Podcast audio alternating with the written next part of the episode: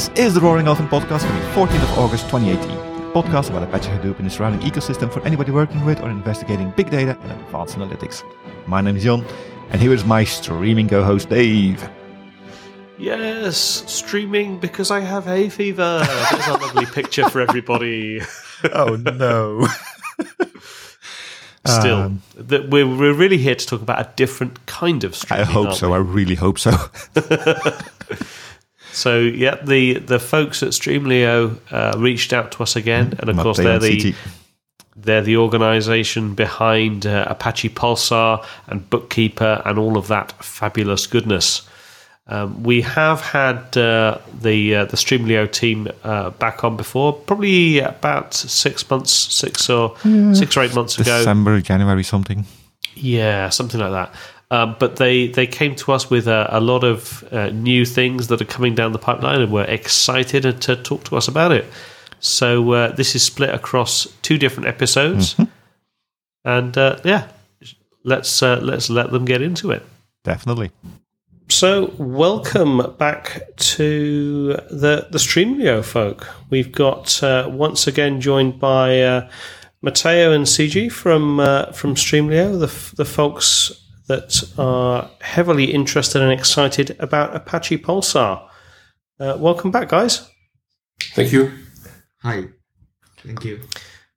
So um, obviously we're we're here to, to to find out a little bit about what's been happening in the world of uh, of Apache Pulsar. Um, it's it's been kind of about, about six months since we since we last talked. So uh, yeah, what what have you guys been doing? Well, maybe let the guys introduce themselves as well. I mean, a lot of people have joined the podcast since they were on, so maybe give them a little moment for themselves as well. Okay, okay. But for those that, that want to catch up on the earlier stuff, episode 64. Um, but yeah, so, I mean, Matteo, do you want to do you want to introduce yourself first? Sure. Hi. So I'm Matteo Merli. I I work on Pulsar. I was one of the co-creators of Pulsar back at Yahoo. I've been Yahoo for many years, and now we are mm-hmm. at, Streamlio, and we are uh, continuing the, the development of Pulsar. Okay. And uh, CG, how about you? Hi, uh, hi everyone. Uh, my name is CJ. Uh, I was one of the uh, committer and the P, uh, PMC member of uh, Apache Pulsar. And uh, I also, I'm also one of the co-founder of Streamlio. Mm-hmm. Uh, and before joining Streamlio, and I was uh, working at Twitter, leading the whole uh, messaging uh, project in at Twitter. Mm-hmm. Yeah, that's it. So, so All you've right. done a little bit with big data then. so let, us so so between you, how many how many years of big data experience are we talking to here? Uh, I, I, I don't know on, on my side, uh, kind of like seven years or so. Yeah, I, I I'm probably like uh, six to seven years as well. Yeah. So wow, it's like four, four, 14 and a half years of uh, of experience between uh, between you both. That's that's that's impressive for um, uh, something that's not been around for, for all that long. That's that's good stuff. So. I mean, the, the, we've we've talked a little bit about um, Apache Pulsar um, before, but perhaps for, for those that that that weren't um, weren't listening to the podcast way back when, could you give a sort of a, a brief introduction to Apache Pulsar? Um, what is it, and why should people uh, why should people care about it? So Apache Pulsar is essentially is a distributed PubSub messaging system. Um, it's um, it has a few peculiar features that are uh, that differentiated from uh, other messaging systems, and uh, namely the, the biggest one is the is the way that uh, the storage and messaging layer are treated. So we have we have two different layers for storage. We use Apache Bookkeeper for for messaging for the data serving is is what Pulsar actually is. So. Um, that is uh, the biggest uh, architectural difference, and and because of that we can uh, try to um, we support different use cases for like for for, for typically for streaming uh, um, uh, use cases or for like for more traditional messaging and queuing uh, use cases. That's the Okay. the very short like five five five words uh, introduction. All right. So um, obviously the the the grandfather of uh, of this sort of um, pub sub world is is Apache Kafka. I know that um, sort of the it, that's probably the the technology that most people are more familiar with in this space. So um, perhaps worth worth spending a bit of time on the the journey um, from um, from Kafka to um, to Apache Pulsar. Um, do you want to talk a little bit about um, Yahoo's sort of journey there? Oh, sure. So I would say that Kafka and Pulsar, uh, the the the space. I mean, the the kind of pro- problem that can be solved with both. There is a, a big overlap, uh, but the where they come from is is very different. Uh, so um, essentially, so Kafka was uh, coming from the replicating uh, HTTP logs and aggregating that into, into into a single place for processing. Right. That that was the initial use case, and then it, it kind of evolved, and also the kind of features evolved from from there to into uh, adding more feature on top of that core. Um, for Pulsar, it was always starting from the messaging side, and um, and so it's it's not. So this is some kind of so Pulsar basically is the evolution of of different set of projects that, that were done over, over the years at Yahoo, uh, or, or in the area of messaging and uh, data, data database re- replication. So we had a lot of systems that were doing uh, the database replication, and we had a lot of teams doing uh, messaging on their own, uh, using ActiveMQ, using Kafka, uh, in, some, in some cases, or using uh, TIBCO even.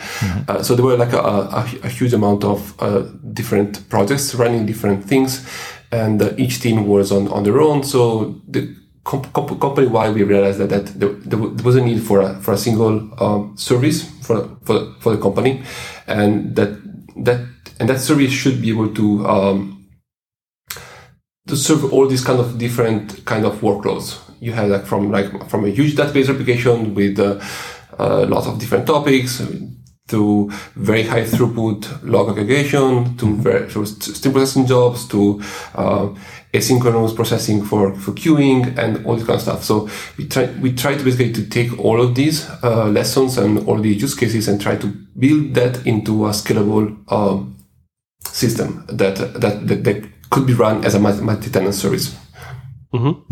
Uh, how long is that ago? When was that? So the uh, I mean, different message system were, were, were there like for, for, for the past ten years at least. Uh, e- eventually, like the the we started uh, right uh, basically the first incarn- in, in, in- incarnation was that we we had a lot, lot of people using JMS at Yahoo and in the years ago. So the the first it, in, uh, iteration was to basically to to have a a JMS as a service kind of solution. Uh, so we, we basically took JMS in, from a ActiveMQ and we basically plugged in uh, uh, a scalable and distributed storage with book, Bookkeeper, and um, and that was working fine. And until we we, we, kind of had, like hit, hit the limitation of both JMS and ActiveMQ, so we decided to rewrite the, the broker part to make it more suited to a, a horizontally scalable uh, service. And so that that last uh, rewrite was basically from like 2014. Okay. So, I mean, you, you've mentioned uh, you've mentioned Bookkeeper a number of times. Do you want to perhaps expand a little bit on specific, how how Bookkeeper fits into the the Pulsar story? And let's see answer that. Uh, sure. Uh, so, uh, so bookkeeper, uh, you can think, uh, bookkeeper is, uh, highly, uh, scalable, uh, log storage or stream storage, what, what we have been called in, uh, as a, as a, dis- uh, you can think about it's a share log storage or a distribute log storage.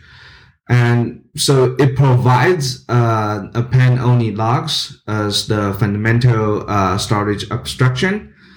So uh, you can uh, applications or service can use this uh, share log storage to build uh, any application on on top of it.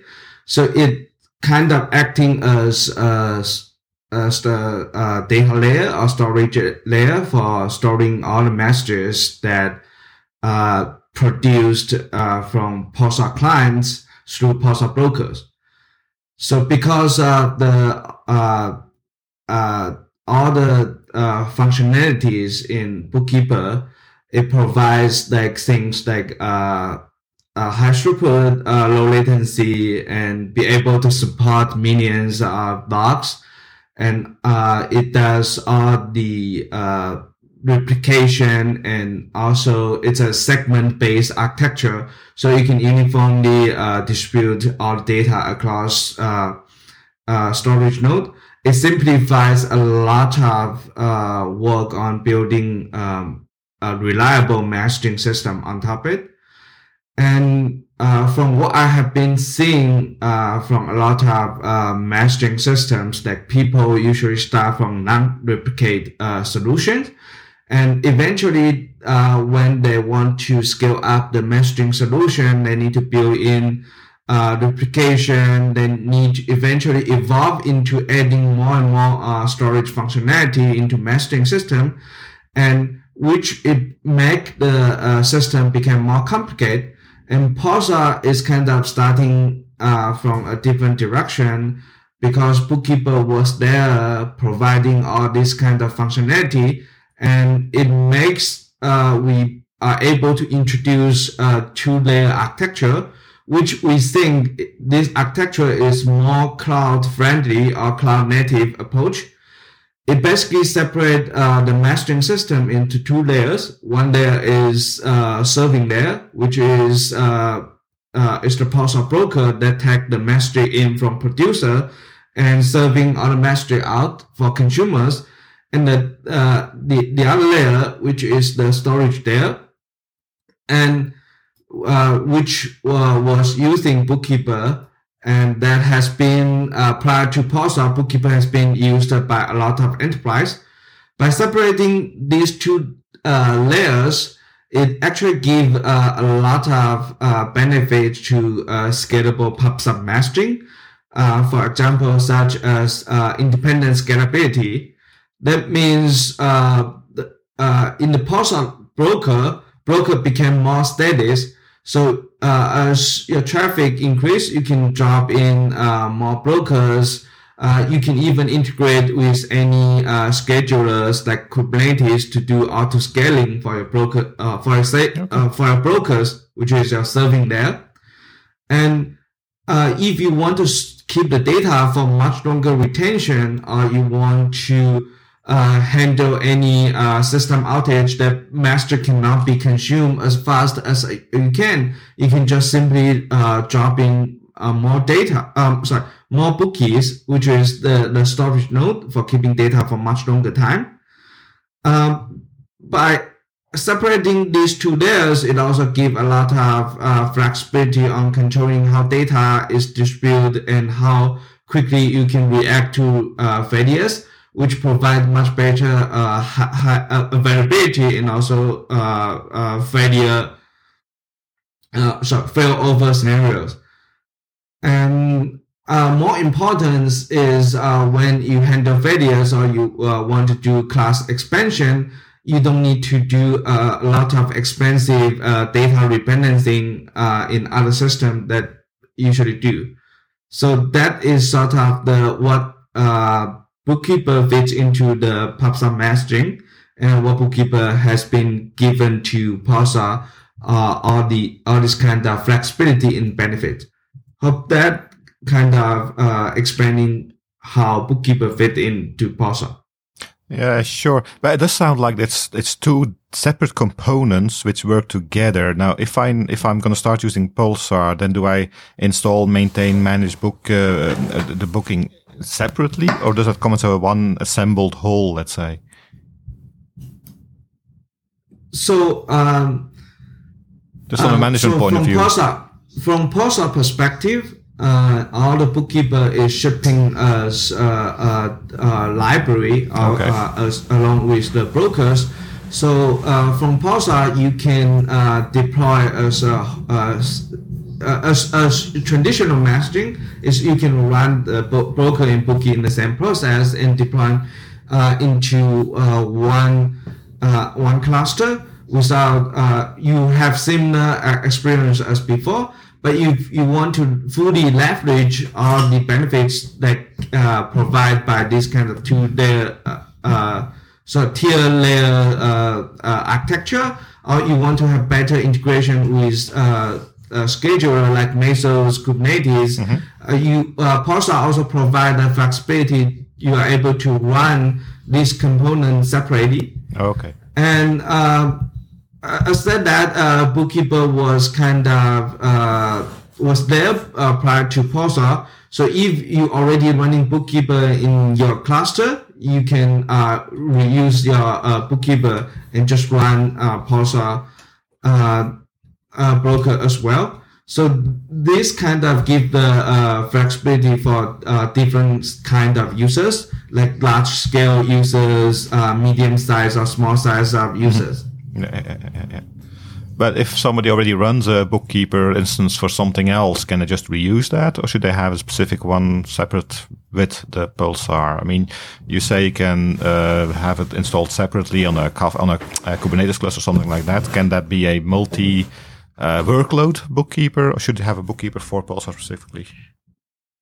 Um, I think uh, uh, you can uh, if you're already running Bookkeeper, then you don't have need to uh, uh, uh, like set up a brand new Bookkeeper cluster for Pulsar.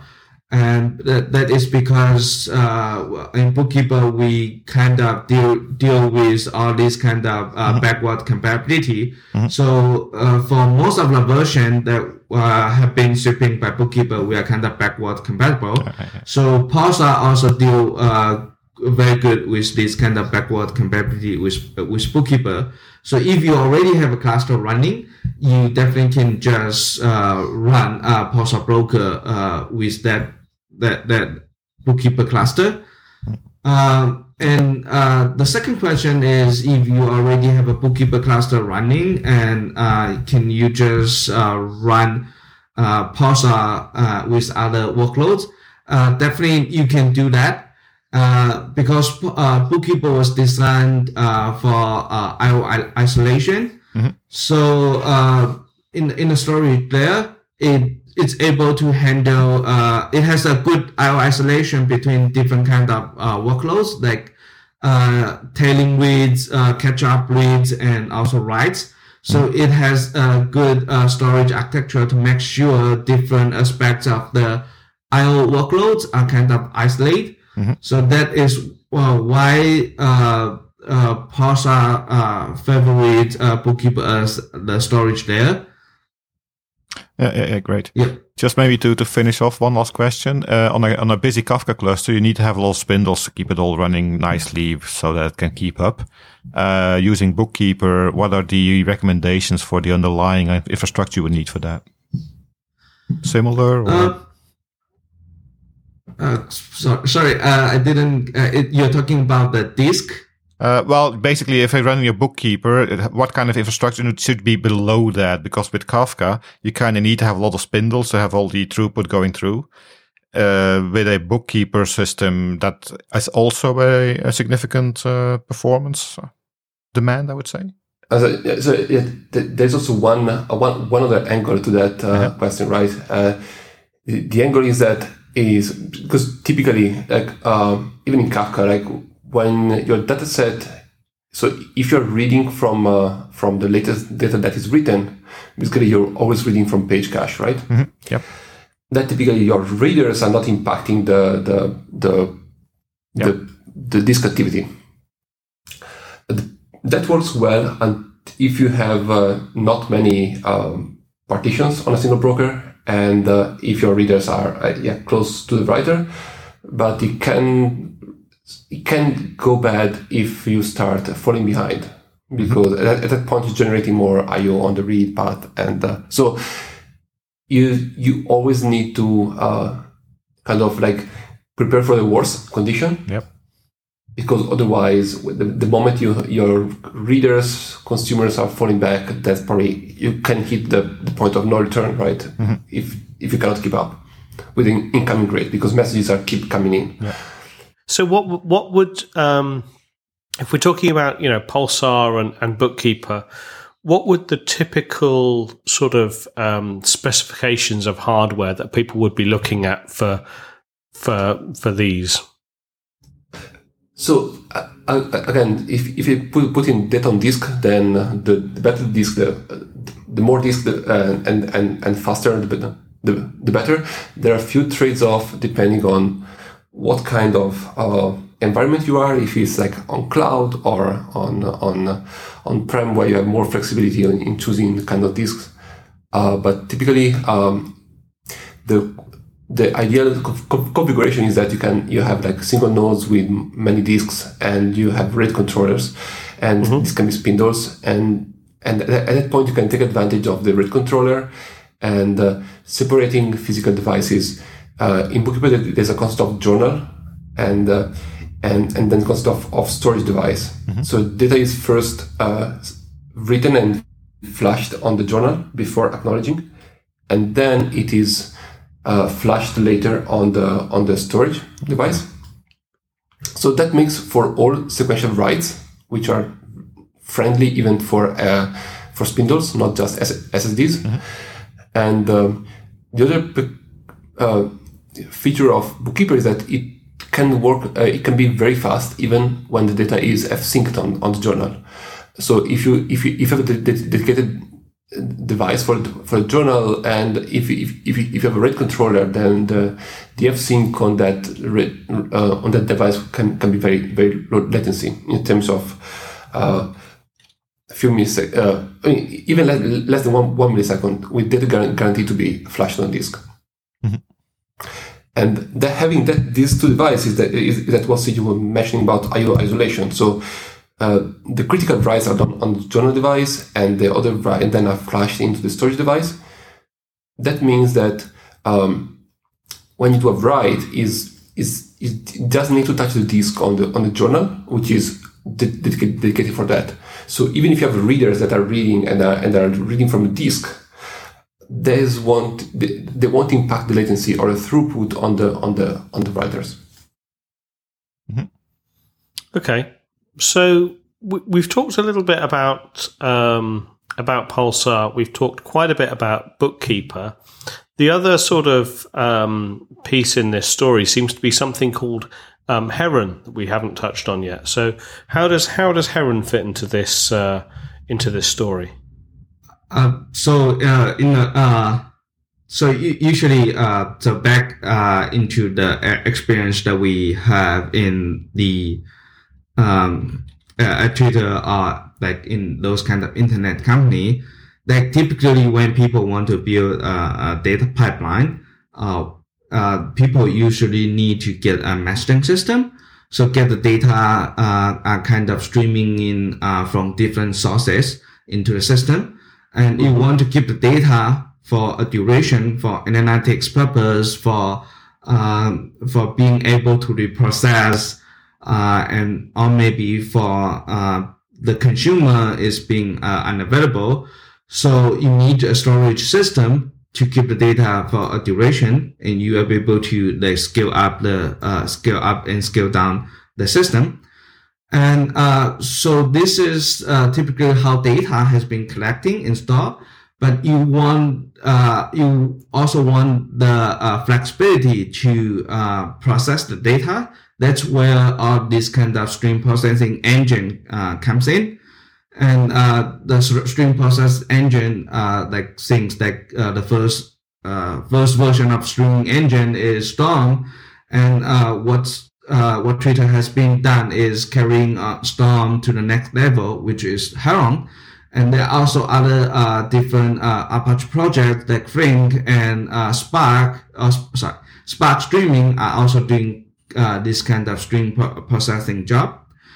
And what has been the what we have been observed is in a traditional in sorry, in uh, when people building uh, data pipelines, people don't really uh, uh, kind of uh, a lot of these kind of processing jobs are kind of very simple uh, processing job like ETL and uh, real-time aggregation, uh, uh, React service, uh, maybe some simple uh, microservice. And people might end up using complicated uh, stream processing tools to, to process the system, which make the system much complicated.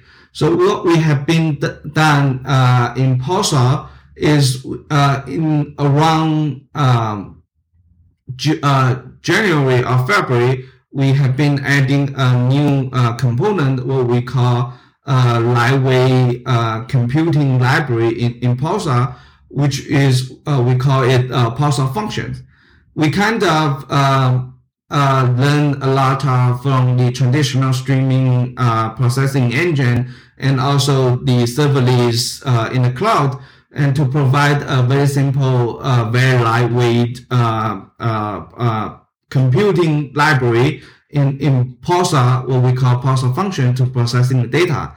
And uh, which what we aim is not to replacing the existing uh, stream processing engines like Heron, uh, uh, uh, Spark Streaming. What we want is to provide uh, uh, functionality, uh, built-in functionality into a messaging system or stream storage, uh, streaming storage system to be able to do uh, stream native uh, processing. That is where we uh, see how these kind of different pieces are kind of coming together to providing a unified uh, uh, uh, real-time data or streaming data uh, system.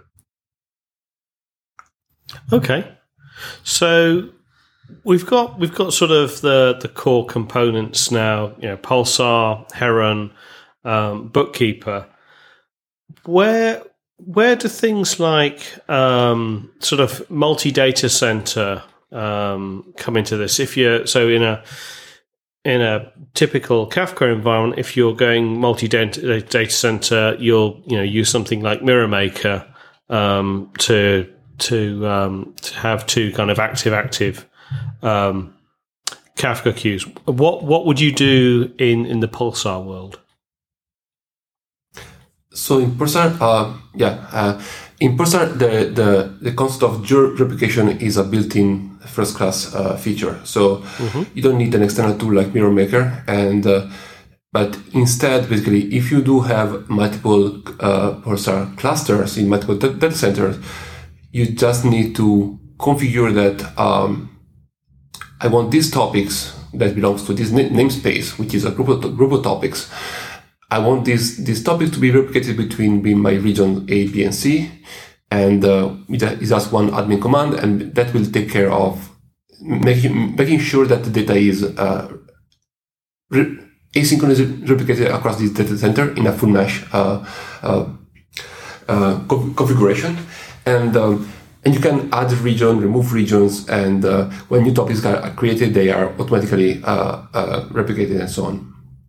And Ah, if okay. data gets back, backed up, for example, you, you have a network partition between uh, US and, and APAC, and uh, Mm-hmm. you, you can send, send, send data for three days, that, that gets backed up in the source region, and it will not be discarded based on time, but actually it gets retained and, until you can ship it over.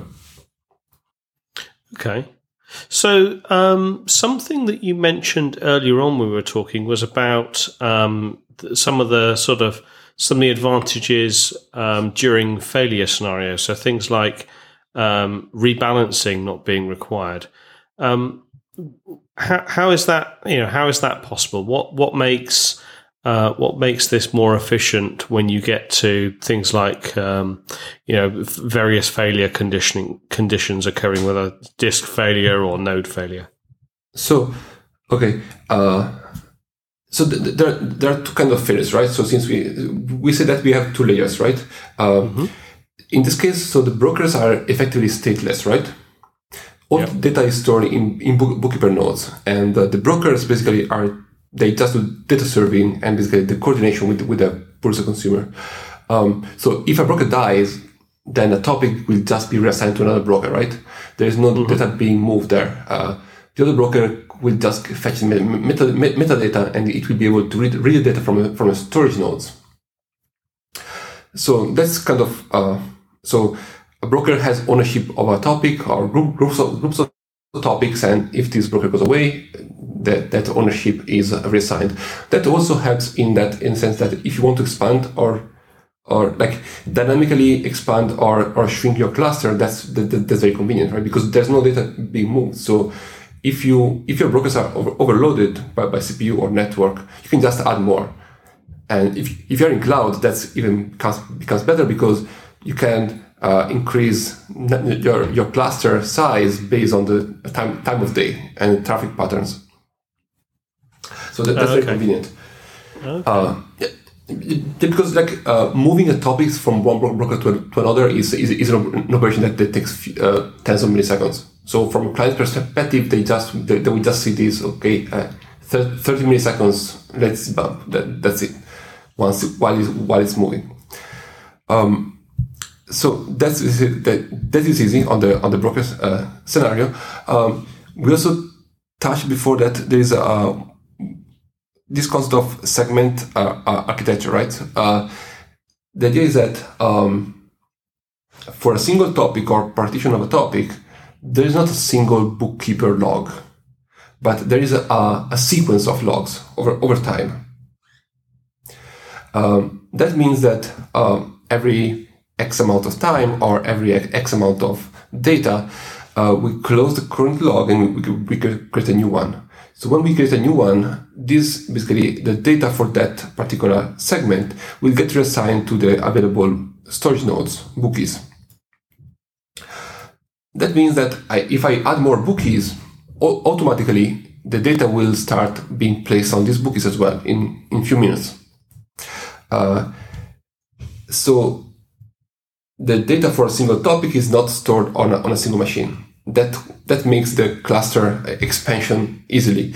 And um, the other the other point there is the when there is a bookie failure. Um, so if a bookie fails, means that some of these uh, ledgers or segments that were in this bookie now, are uh, not available.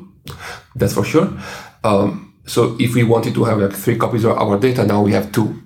Um, so there's one fundamental difference from the way that uh, typical messaging systems do the replication, and that is that in Bookkeeper you have a single writer.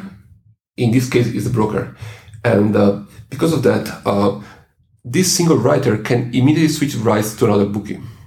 So if I was writing to bookie one, two, and three, and bookie one fails completely, basically the, the, the broker will just swap it over and take the book keep and keep writing new data to Bookie 4. So that makes for write availability. So we can keep writing data until we have any any three bookies in, in, in, our cluster that are available, not just this particular set of three bookies or like two out of these three, like in Kafka, but any any three bookies you can keep writing. Um, and so the failure happened, we, we switch the writes to available nodes and we keep going.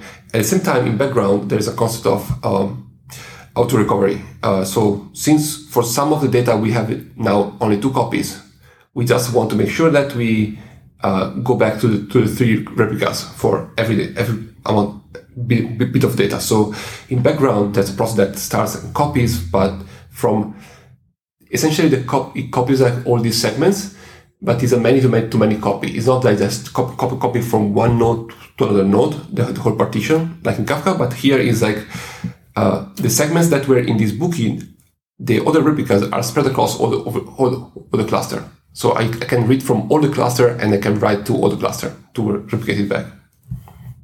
Okay. Okay. So we've we've kind of we've given people sort of a bit of um, in depth around Pulsar and, and the various different um, pieces that make up the Pulsar story. For those that are more familiar with with Kafka, um, you know what what what should they know as the sort of the primary differences between Kafka and Pulsar?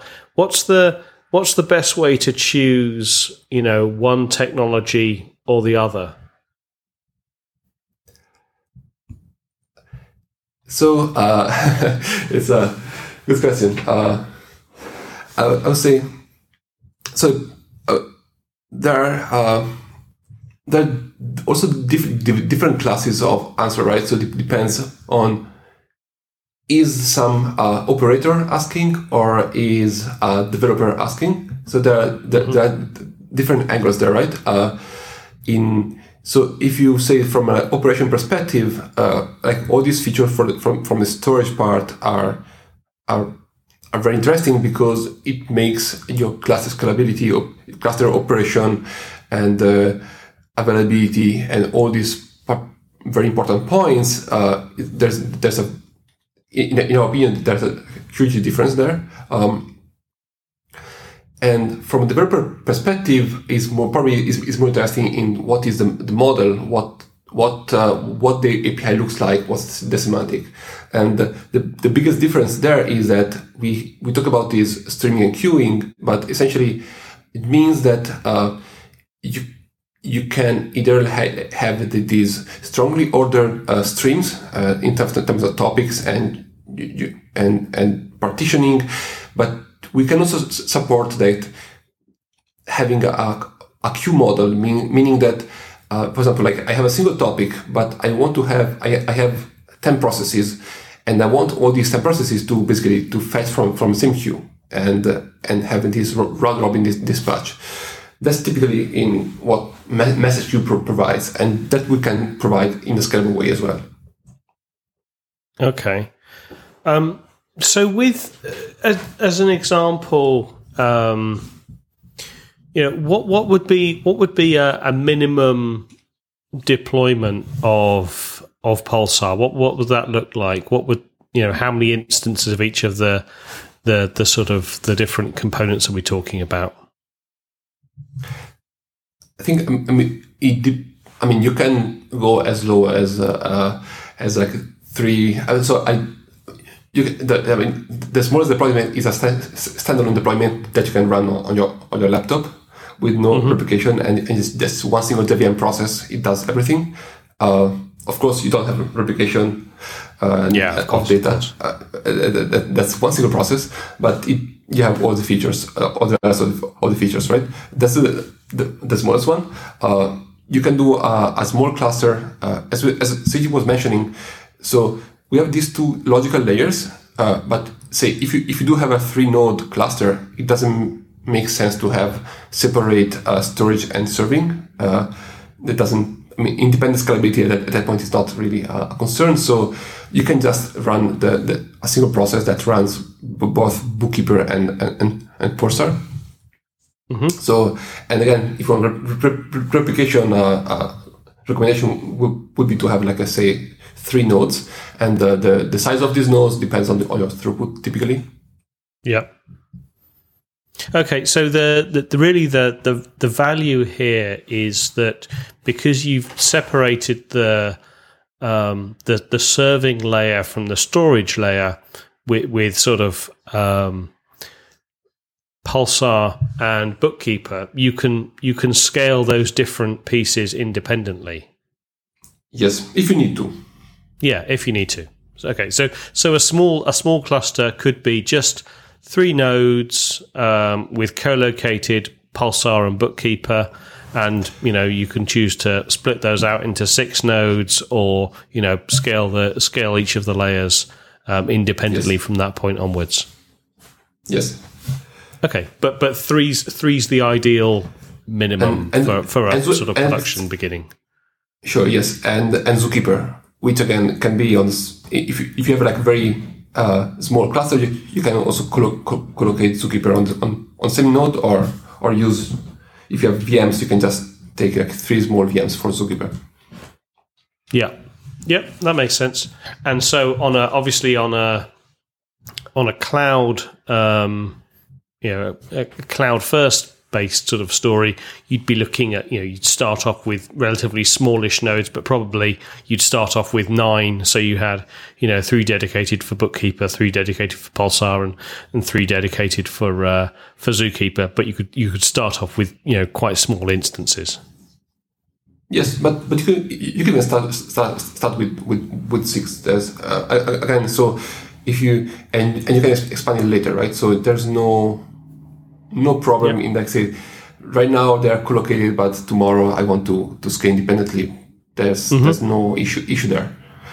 Okay, nice. Okay, so um, when we when we talk about um, you, you, were talking earlier about some of the sort of the differences between um, Kafka and Pulsar. You know what what would you say is a you know a, a specific example of um, you know something that still makes sense to do it in Kafka versus versus Pulsar? I mean, is it the uh, my my guess would be, and please please correct me if I'm wrong, but my guess would be that if you're just looking at something like something relatively simple, then Kafka is probably still a, a good starting point, um, just because of the slightly lower complexity.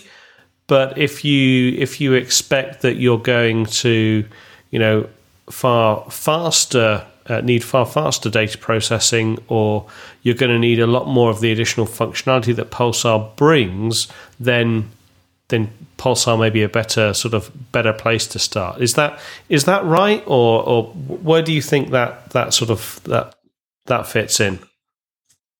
Yeah, uh, I, I can answer that. Uh, so uh, from my, my perspective is I think uh, for like from uh, from developer perspective, uh, it's probably like uh, it's probably very easy to start uh, like a Kafka instance and just write your code and get uh, your work done. Mm. And uh, so from uh, simplicity, uh, like uh, developer uh, easy perspective, you might uh, like from just thinking from your person personal perspective, uh, Kafka might be the simple one to start. And uh, but for from uh, uh, uh the whole uh, project uh, organization wise, if uh I have been seeing a lot of companies, my okay, I start my Kafka clusters for my team to do log collection and the other cluster, uh, the other the other team in the organization to uh, set up another Kafka clusters to uh, for metrics connection, and maybe you have the third team to uh, set up yet another Kafka cluster uh, to uh, do some kind of streaming data collecting.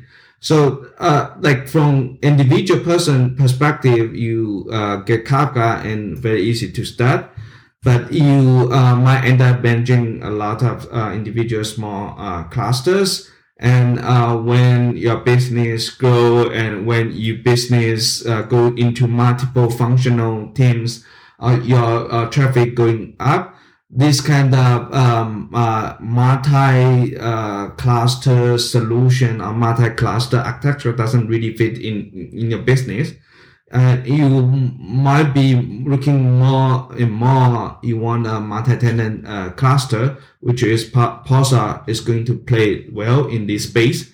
So that is uh, the difference I can see from a developer and also management perspective. And uh, the second part is uh, if you are running uh, in a cloud environment, uh, you probably want to looking into a more cloud friendly, uh, cloud native uh, uh, solution like Pulsar.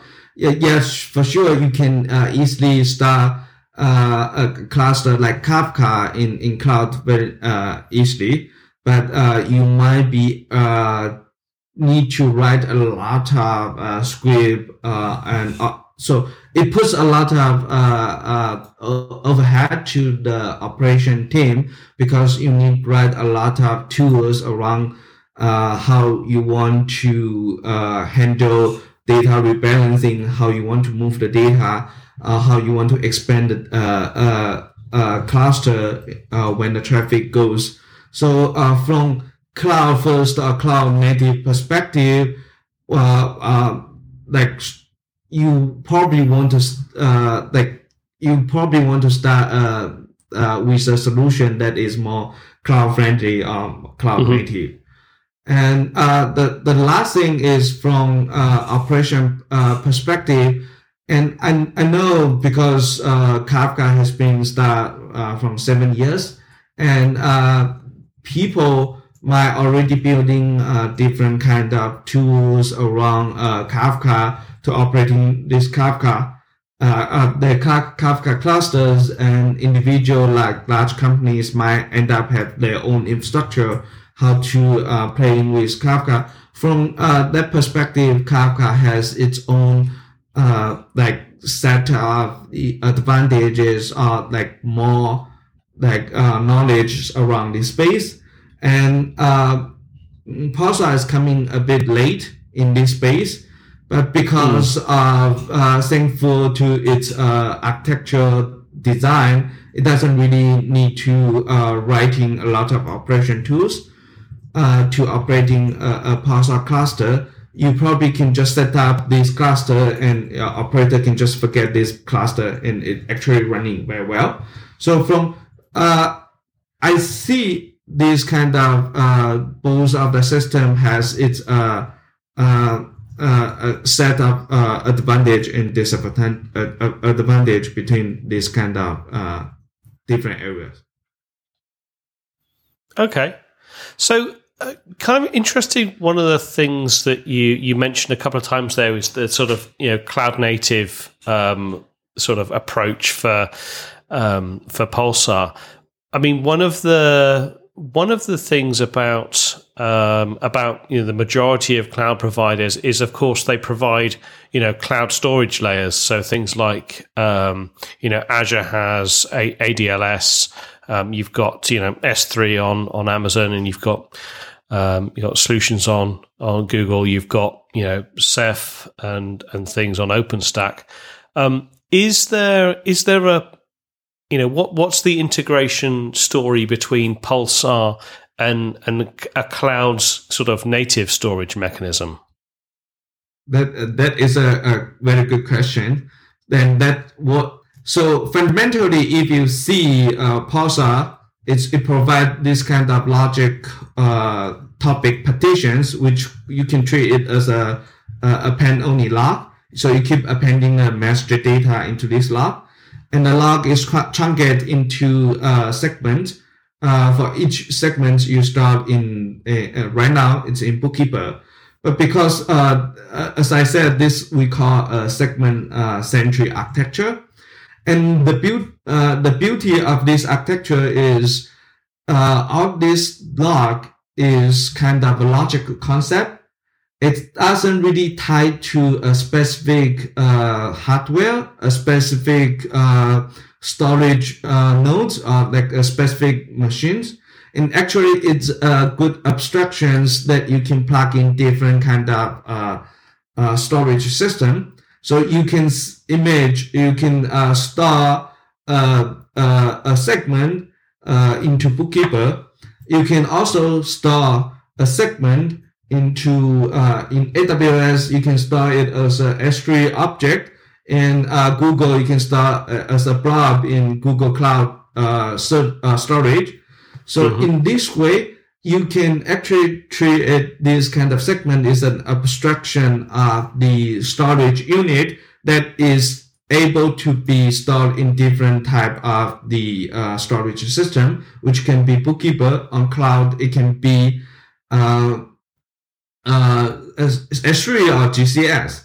So in that way, you can actually have do managing things like uh, you can have uh, what we call tier storage, what does that mean is you can put your fresh data or latest data in Bookkeeper, which provide uh, very high throughput and very low latency. You can uh, streaming the data as fast as possible. And when Pulsar Broker rotates the, the, the log or the, the topic partition, it can generate a new segment and writing the new data.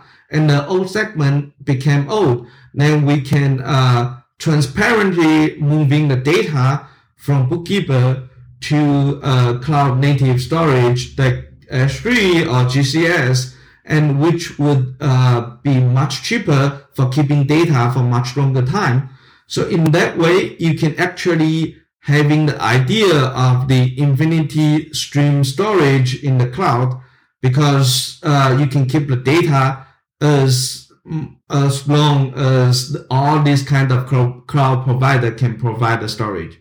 So that is the the feature what we call tier storage uh, that is comes come in into the picture of uh, a Pulsar 2.0. All right, excellent. Um, so, f- kind of one of the things I was interested in, you know, we, we talked a little bit about the the journey, or you know, when when to choose one technology or the other. Let's say somebody there's there's no shortage of Kafka deployments out there at the moment. It's it's become very very common, um, uh, you know, common piece of infrastructure out there. But let's say someone wants to, you know, sees the advantages that uh, uh, Pulsar can deliver and wants to go, you know, migrate to Kafka. What what does that journey look like? You know, what what's the migration path? Is it easy? Is it difficult?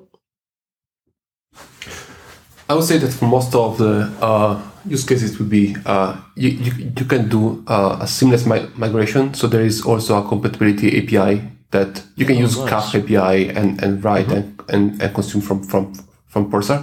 You just need to, to change the configuration and uh, basically change your Maven dependencies to, to, to bring in the the Pulsar Kafka uh, compatibility API jar.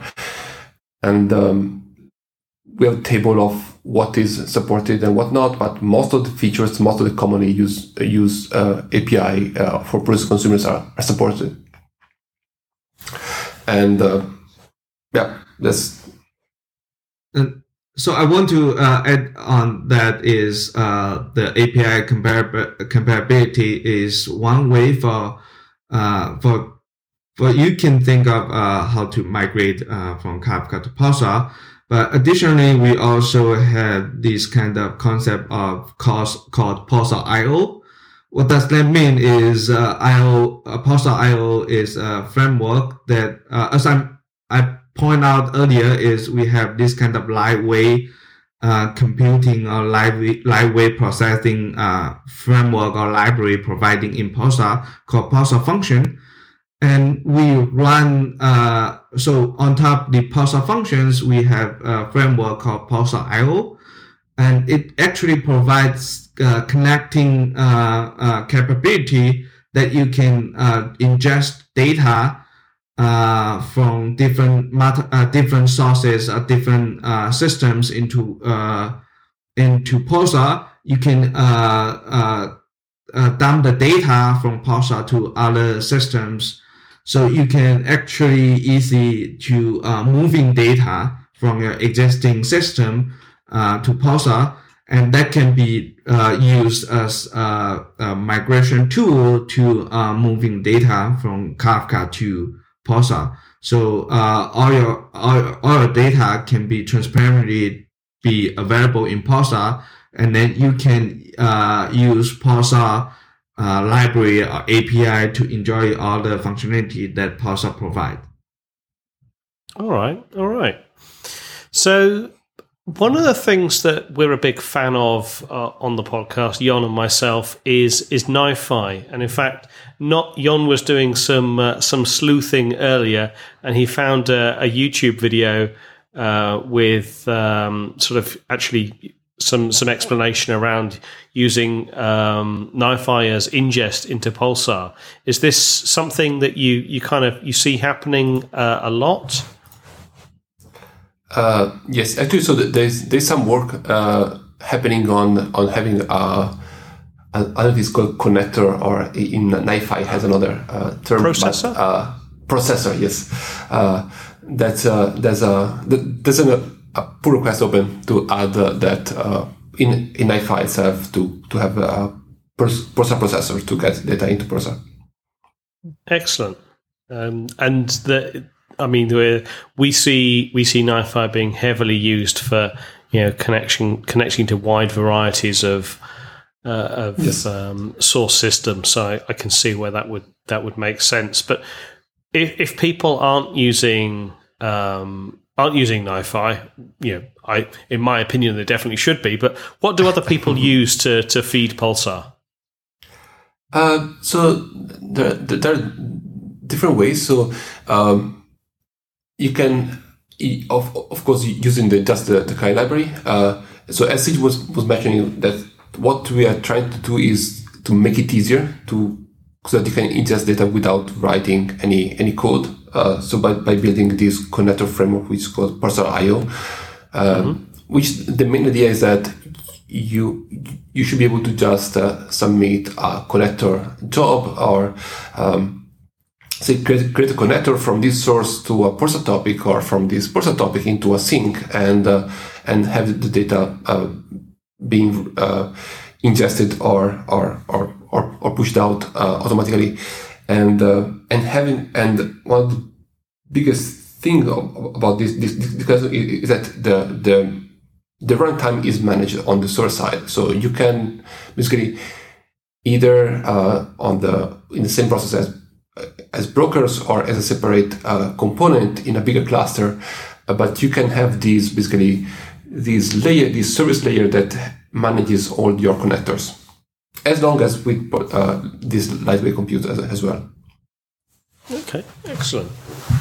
Um, so, so, something else that often happens in these kind of integration layers is the concept of um, once. So um, seems to be fairly a little bit flexible as to how people define once, and you get kind of at least once, or at most once, or exactly once um, in terms of the sort of event stream processing. I mean, what what does um, what does Pulsar support, uh, and what does what does that uh, what does that look like within a Pulsar world? Okay, so we support all three. Uh, okay. We, we just, so I just wanted to point out some differences. Uh, mm-hmm. So, for example, like the the typical use case is commonly is at least once, right? In which you have yeah. persistence and you want data to be stored on disk, and uh, and you can deal with duplicates it's fine. And uh, and typically we do that with the consumer API, and that's very convenient, very easy, so that the, your position is managed by the server, and you just need to get the message acknowledged. Um, mm-hmm. We also have at most once, um, and by at most once we it actually is on the other ex- extreme. Uh, is is really just in in memory messaging, and uh, that is important because uh, in some cases, you, for example, like if you have some telemetry that you just care about the latest actual value, and uh, and but you have like large volumes of data, and you don't care to to back up if there is some network glitch, for example, like if you don't get data, of course, it might, might, might not matter, but you just want to always have the latest available uh, samples. So in that case, like we have no persistent messages for that, no, no persistent topics for that, and um, and uh, basically, this is just in memory. So this is purely at most once, in the sense that mm-hmm. uh, data will never be stored on disk, and uh, if you if you're not able, able to consume, data will not uh, uh, will, will, be dropped, right? Uh, yeah. So that's on on the extreme, extreme on on the low durability there, there. And and we also have this effectively effectively once mode, and we stress on the effectively once versus exactly once. Uh, because so exactly once is not a precise term. Uh, there is a lot of uh, difference in uh, different interpretation of what exactly once is and, mm-hmm. and what it, what the semantic it provides. And different systems have have like a huge variation of different uh, uh, guarantees, and they all, all, all of them called exactly, exactly once. So yeah, every every vendor has exactly once, but very, very wildly different guarantees. Um, so we call it effectively once because essentially what you need is, that you want to be able to have a, 100% guaranteed way to discard duplicates. If you can do that, uh, then you can process your message exactly once. But you might receive the message multiple times, right? But you you just need to have some hooks to make it possible to recognize that and discard the effect of that processing.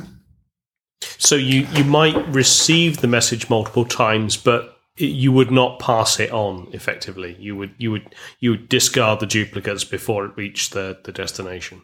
That's correct.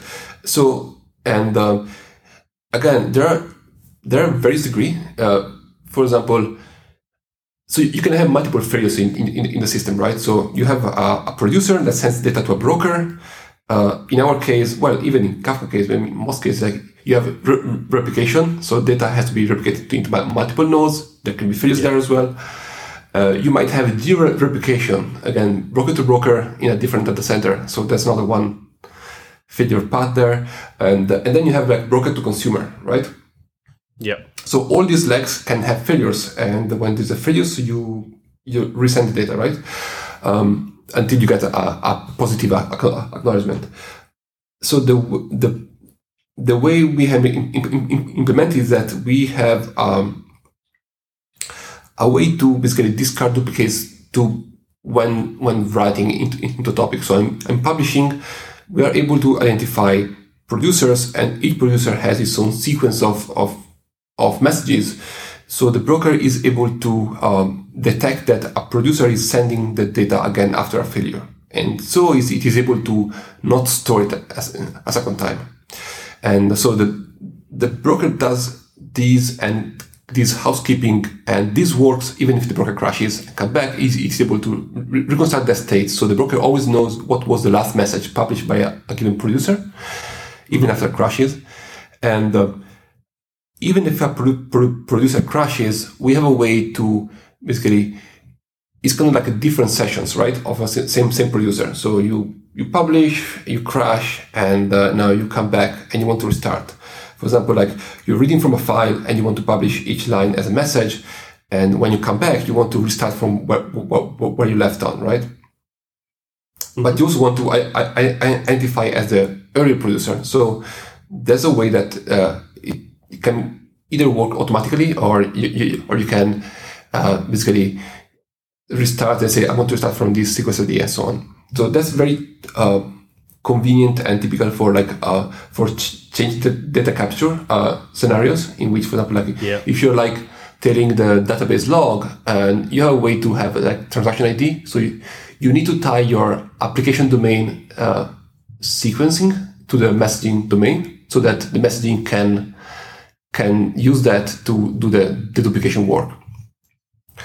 Um, and for example, so a, a, big, a big difference is that in Kafka, for example, you cannot do this across session deduplication. So if your Kafka producer crashes, then your exactly one same guarantees are, are gone essentially because you create a, a, new a new a new producer and that, that that we have a new session.